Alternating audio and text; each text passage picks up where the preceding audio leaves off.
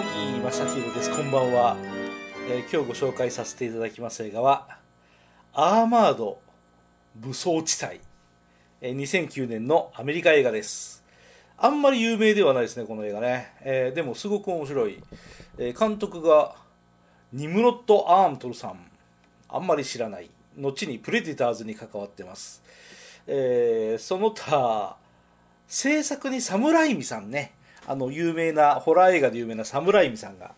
1枚噛んでます、えーこれはね面白いです。さっきもちょろっと言ったけど。あのね完全犯罪をやろうとする男たちえ現金輸送を現金輸送車を襲います、えー完璧な計画、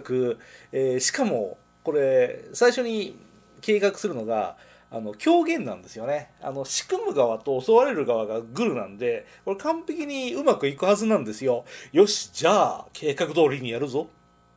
と言って始めようとしたらうんあれよあれよという間に完全犯罪がほころぶんですね。えそのだんだんほころんでく様が面白い。このこういうのよくある話ですけど嘘を嘘で固めて最後収拾がつかなくなるっていうあの感じが味わえるの。なんでスクリーン見上げててあなんかやばいどうしよう。変な汗かいてきたっていうそういう体験ができる映画。あの焦燥感に襲われるやばいやらなきゃよかったどうしようっていう変な緊張変な冷や汗。なんか気持ちが落ち着かないそわそわ状態になるサスペンス。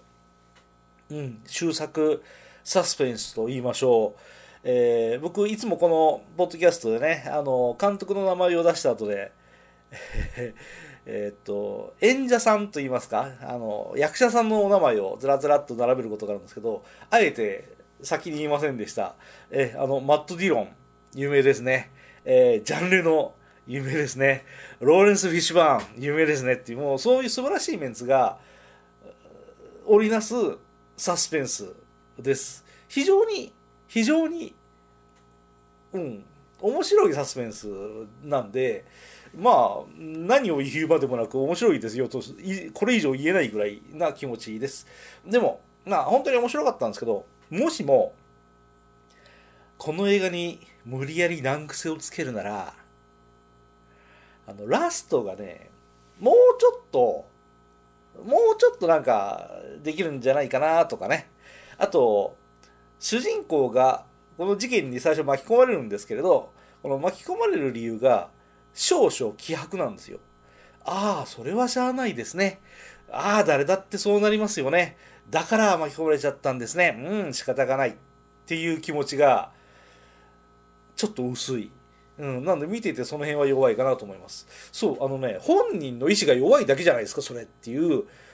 なんか難癖をつけようと思ったらつけれちゃう。あのこれはねあれと一緒。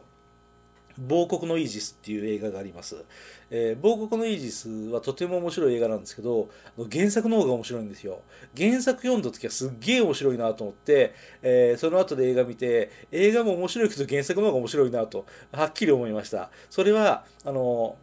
館長の寺尾明さん。寺尾明さんがああいうことをやりますよっていうクグラウンドがちゃんと描いてないから映画の中では。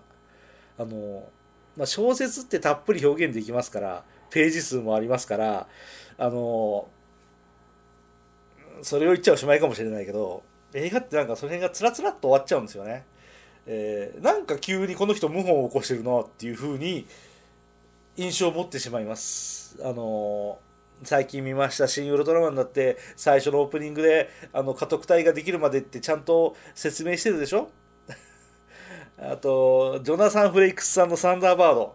サンダーバードでもあのオープニングの間に国際救助隊が今現在活躍してましてこうこうこういうふうに実績を上げてまして世界中で愛されてますよっていうのをオープニングでも全部見せてるんですよね。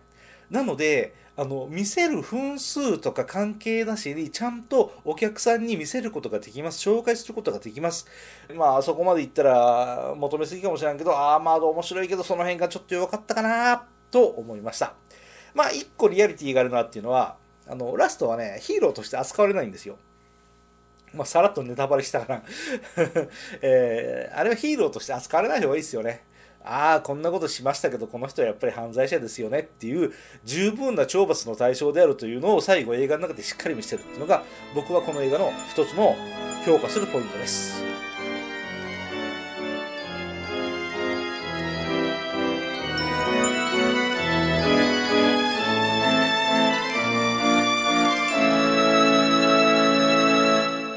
あなたのハートには何が残りましたか？